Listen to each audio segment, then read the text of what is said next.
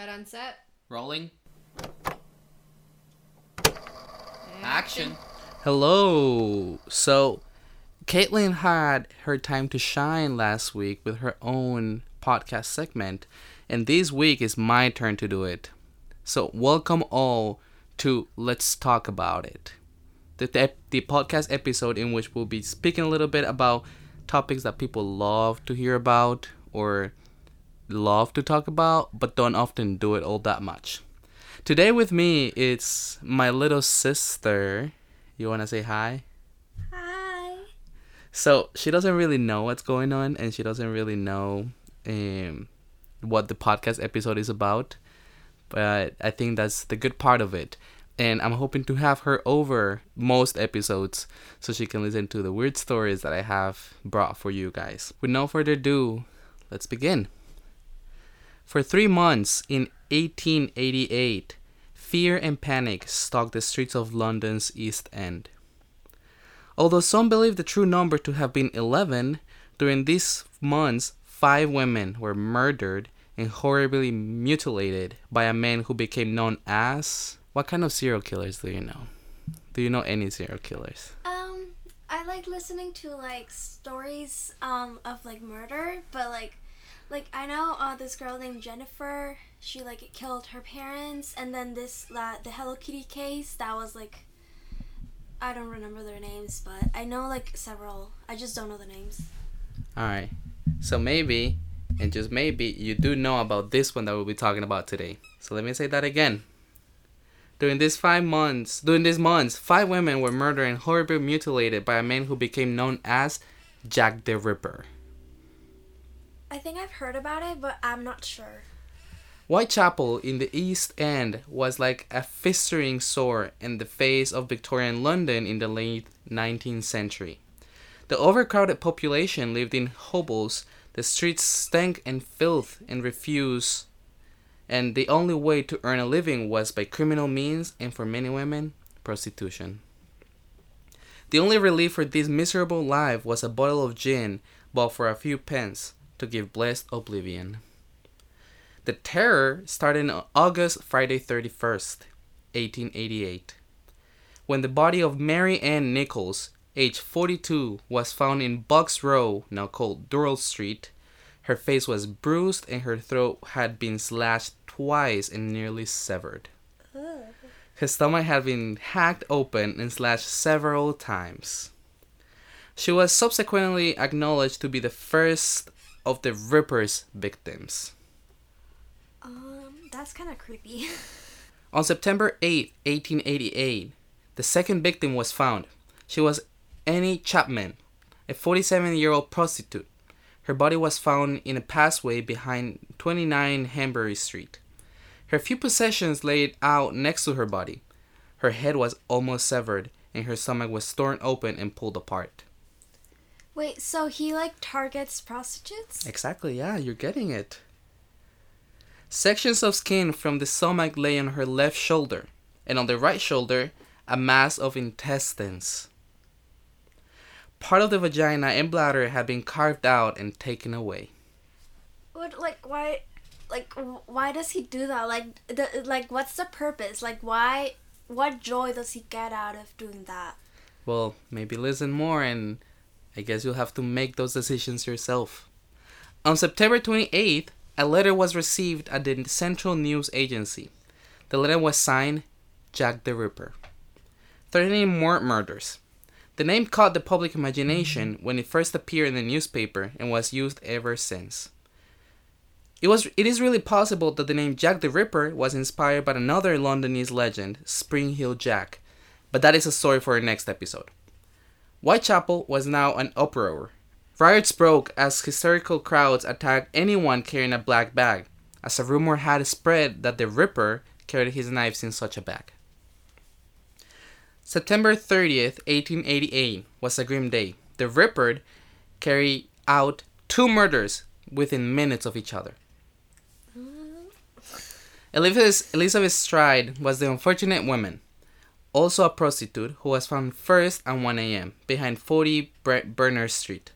When found, blood was still pouring from her throat, and it seemed that the Ripper had been disturbed at his grisly business. And how? I mean, like, he mostly targets prostitutes and like women, and like why? Like, I wonder, like, what is something that made him take that decision to like kill so Only kill prostitutes? women? Yeah.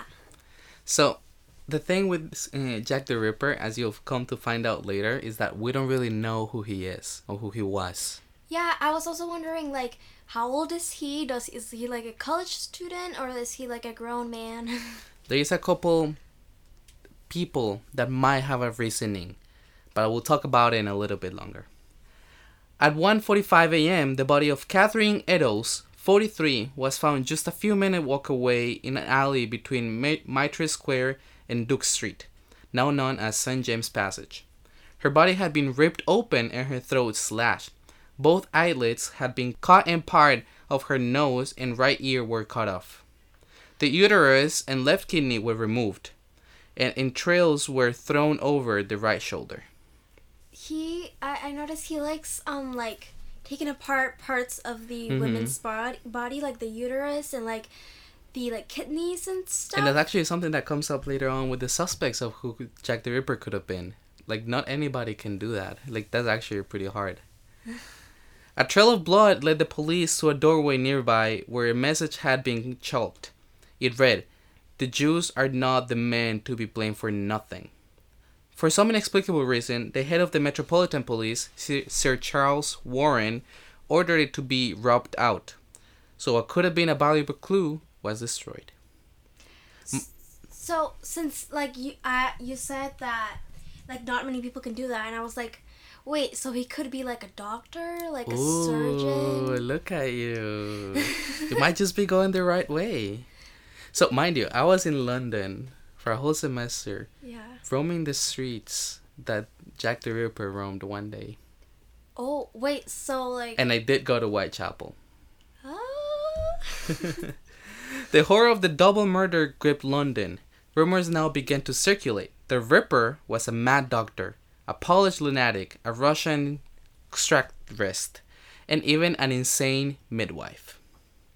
Another letter was received by the Central News Agency in which the Ripper said he was sorry he had not been able to send the ears to the police as he had promised. Catherine Eddowes' left ear had been partially severed. On November 9th, 1888, the Ripper struck again. Mary Jeanette Kelly was the youngest of the women murdered. She was just 25 and an attractive girl. She was found in her room at Miller's Court, which ran off Dorset Street, now Duval Street.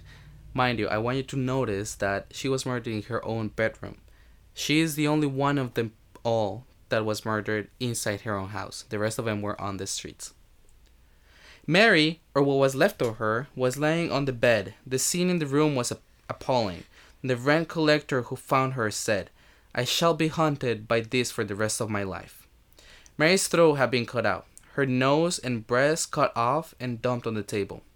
Her entrails were draped over a picture frame. The body had been skinned and gutted, and her heart was missing. oh my god. The panic and public outcry caused by this murder led to the resignation of Sir Charles Warren, Chief of Police. Mary was the last of the Ripper's victims. His reign of terror had ended as suddenly as it began, and for a hundred years, various names have been suggested as the killer of these women. So, who was Jack the Ripper? Numerous names have been suggested, and now we shall discuss some of them as you said before, it could be a doctor, or it could be Like a- someone young. like plastic surgeon or somebody like I like I was thinking because like not a lot of people can just like take uh, like a Mhm. woman's heart out or like uterus and stuff. Definitely. And with that, we start with our first suspect. The first suspect we have is William Henry Bury. Bury was born on May 25th, 1859, and died on April 24th, 1889, just a few months after the Ripper's sudden stop. Bury, ha- Bury was hanged in Dundee, Scotland, for the murder of his wife Ellen. First suspected in 19 in 1889 due to the similarities between his wife's murder and the canonical Five Ripper victims, although Bury was arrested and executed in Dundee, Scotland, he had been residing in Bow, near Whitechapel, during the three month murderous spree of Jack the Ripper. If you were to consider all 11 unsolved Whitechapel murders that took place between April 1888 and February 1891, Bury resided in Bow from October 1887 to January 1889, placing him in the area at the appropriate time.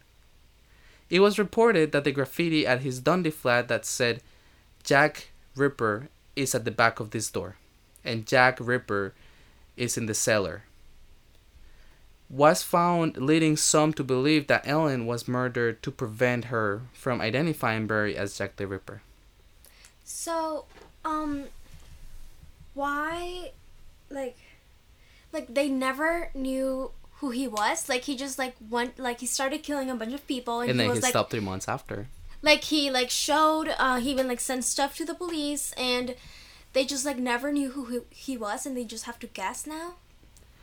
Guess Pretty much, yes. Like, uh, like find people mm-hmm. they think it is. I mean, there is not much evidence for any of the suspects.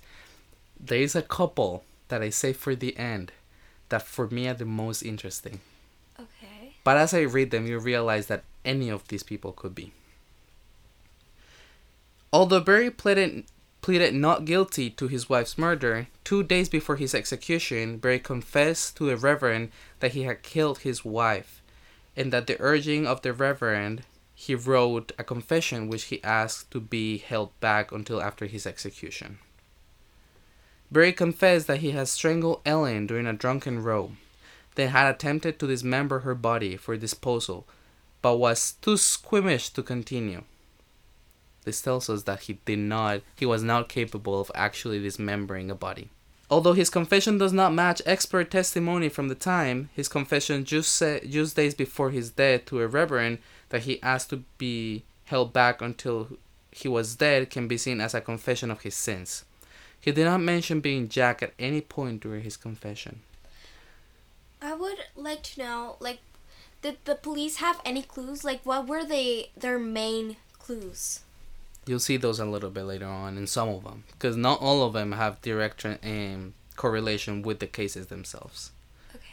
During the Jack the Ripper investigation, a detective was sent to interview Bury in Dundee, and although he was investigated, Bury was not considered to be a viable suspect.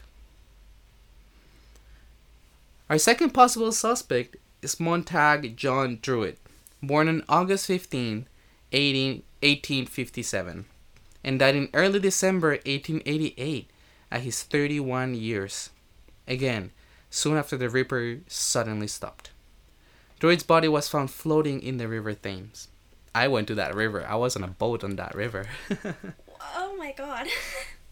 Although there is very little evidence to implicate Druitt, he is considered by many to be number one suspect in the case the son of a medical practitioner, Druitt fitted the assumption of the detectives at the time that due to the gruesome disembowelment and removal of organs, Jack the Ripper would have had the skills of a physician or a butcher. The suspicion fell on Druitt after the memorandum of Macnaghten, who investigated the Ripper killings for Scotland Yard, became public. The memorandum read A doctor of about 41 years of age in a fairly good family, who disappeared at the time of the Miller's Court murder, and whose body was found floating in the Thames on 31st December. Seven weeks after the said murder, the body was said to have been in the water for a month or more. From private information, I have little doubt but that his own family suspected this man of being the Whitechapel murderer. It was alleged that he was sexually insane.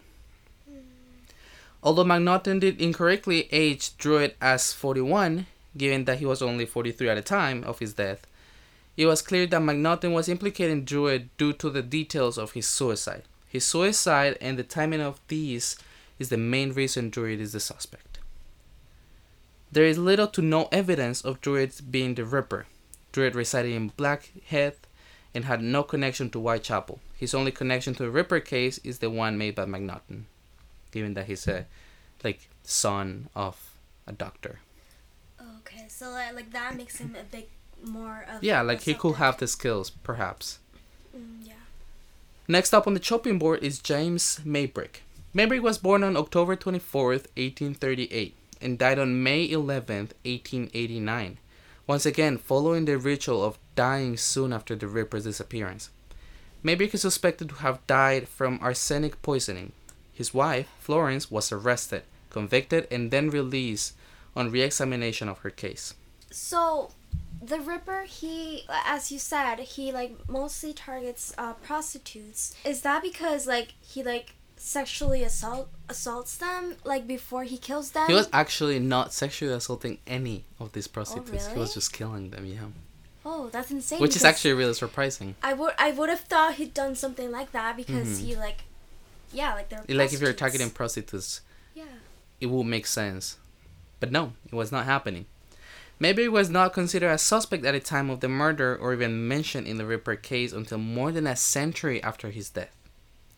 Not surprisingly, as he was a con merchant, merchant residing in Liverpool. In 1992, not that long ago, a diary surfaced talk, taking credit for the slaying of the five Ripper victims, as well as two other murders. Although a name is not mentioned in this diary, it is widely accepted due to the references and hints throughout that this was Maybrick's diary. Then, in 1993, a gentleman's pocket watch was discovered. This pocket watch had J. Maybrick scratched on the cover alongside the initials of all five Ripper victims and the words, I am Jack. The watch was made in 1847 or 1848 and testing was proved that the engraving outdates the vast majority of superficial surface scratches on the watch. And although the engraving cannot be conclusively proven, it is considered to be a substantial, of substantial age. The diary and the watch are the only two connections to the Ripper murders.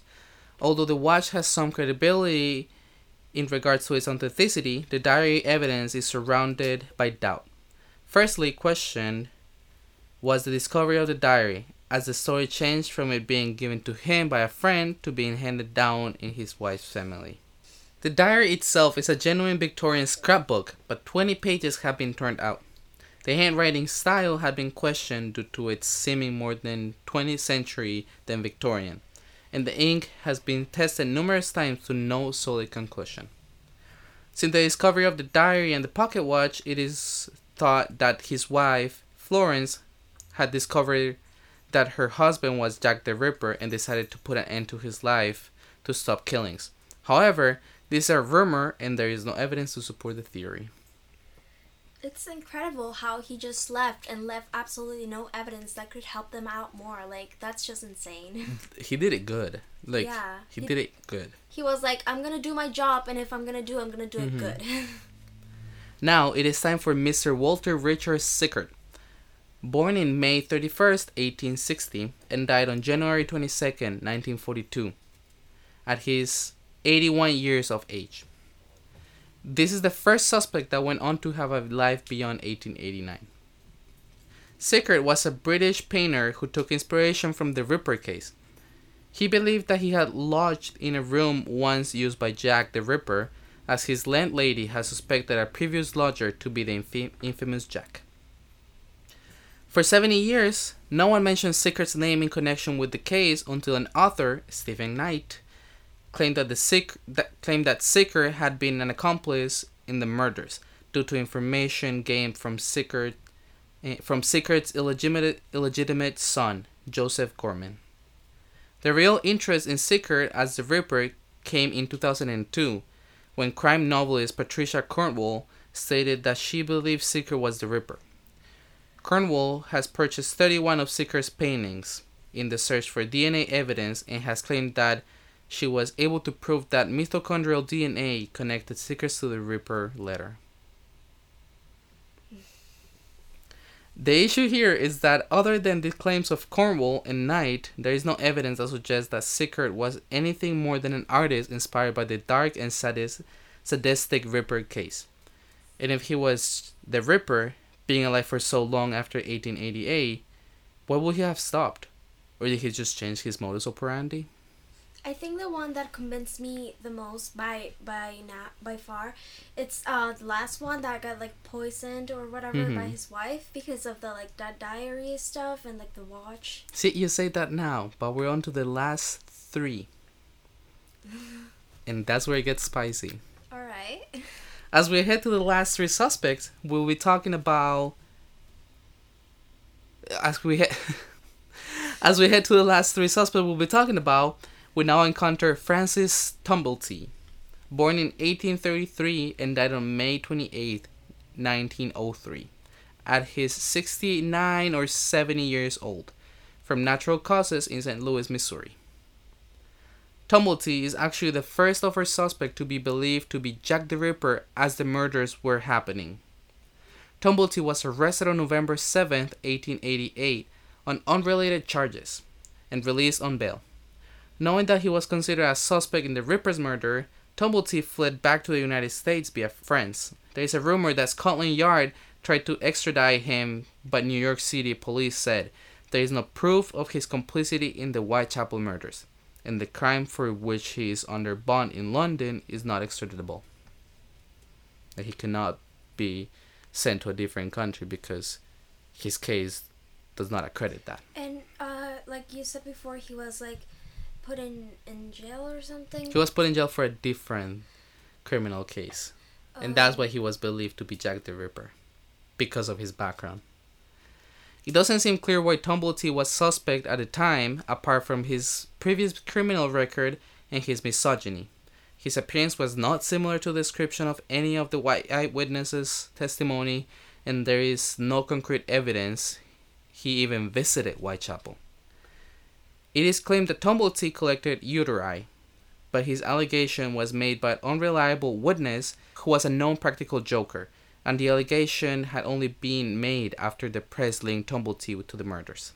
But I think that just because he like had a criminal record, like it's not really good proof. Definitely not. There's so many criminals out there. Yeah, like it, like that makes no sense. The second to last suspect is Aaron Kosminski, born on September 11, 1865, at the age of 53 on March 24, 1919. Kosminski died of natural causes in Leavesden Asylum. Kosminski was a Polish Jew hairdresser in Whitechapel, and similarly to Tumblety, had been suspected since the initial, initial investigation, and he is mentioned in the Macnaghten Memoranda. He was also considered a suspect by the majority of the officers responsible for the Ripper case. By February 7, 1891, he was certified as insane and taken to an asylum. Until 2007, there was no substantial evidence to suspect Kosminski, just the suspicions of senior officers. However, in 2007, a shawl, which is like a scarf, purchased at an auction will reignite the suspicion of Kosminski. The shawl is alleged to be that to be of that found laying on the ground near the body of one of the Ripper victims. It had been handed down by a senior officer's family, and then in 2007 it was sold at an auction to Russell Edwards, who saw an opportunity. The shawl still contained traces of blood and other genetic material. Edwards contacted Dr. Jerry from Liverpool John Moores University, who tested the shawl and formed a connection between distant descendants of Eddowes, one of the victims from the Ripper, and Kosminski. There was only suspicion prior to 2007. No evidence was found connecting Kosminski to the Ripper case prior to this. On his admission to the asylum in 1891, he was not considered a danger to others, which brings into question whether Kosminski had the violent tendencies that Jack the Ripper showed through his brutal, brutal slayings. The 2007 evidence has also been open to criticism, which claims that the evidence isn't strong enough to declare that the case was closed. The new paper published by Dr. Jerry does not include key details on the specific genetic variants identified and compared between DNA samples. Now, this one is my favorite. This one is the one that I think it's the one. okay, and also um. The, the one that I'm about to read, that is. Wait, so he stopped. He killed a bunch of people. He stopped after three months. Is that because he died? He just didn't want to, or or do we just not? That's why I think the next one is the one. Just Oh. hear me out.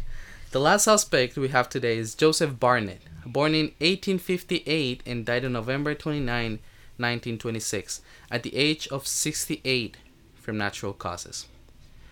Joseph Barnett has one of the strongest motives, motives of all of the Ripper suspects. He lived with Mary Kelly, the last of the five Ripper victims. He was rumored to have been in love with Mary Kelly and was fed up with her prostituting herself to other men. He lived he believed he could support her and did so for a while until he lost his job in June 1888, the year of the murders. Mary Kelly then returned to prostitution.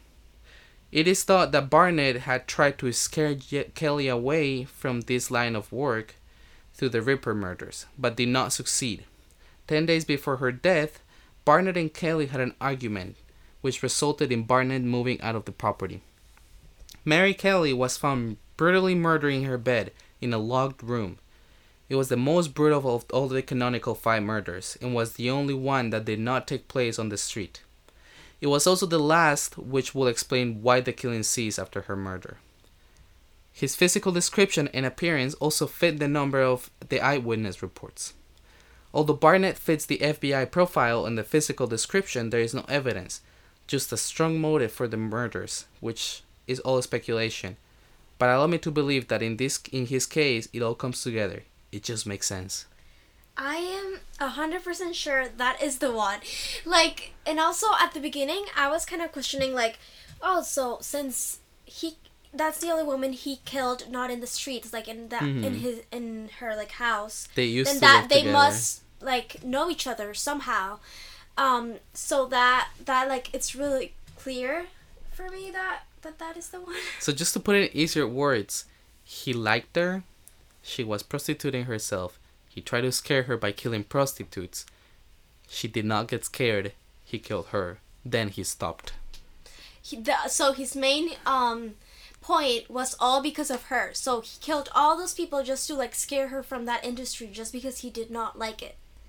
So can we both agree that we believe him to be the one? Yeah, 100%. I'm really sure about that.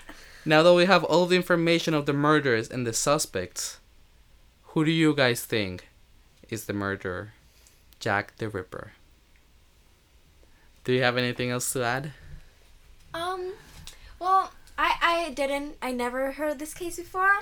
It's really like interesting, and I think what makes it more interesting is that there's no right answer. You can make your exactly. own speculation about it because nobody knows, and I feel like nobody will ever know.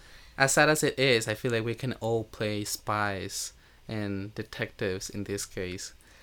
Yeah. Because we're probably not gonna know what's right ever. That is that is creepy. That just like blew my mind. and with that we conclude today's episode of Let's Talk About It. I hope to see you soon next week as well. Well, two weeks from now, as Kate will have her episode next week. Um, but I hope you all enjoyed it. Did you like it? I loved it. I think it's really fun. Do you want to come back? Uh, sure. So, I'll see you guys next week. This was it for me today. Have a good night. And cut.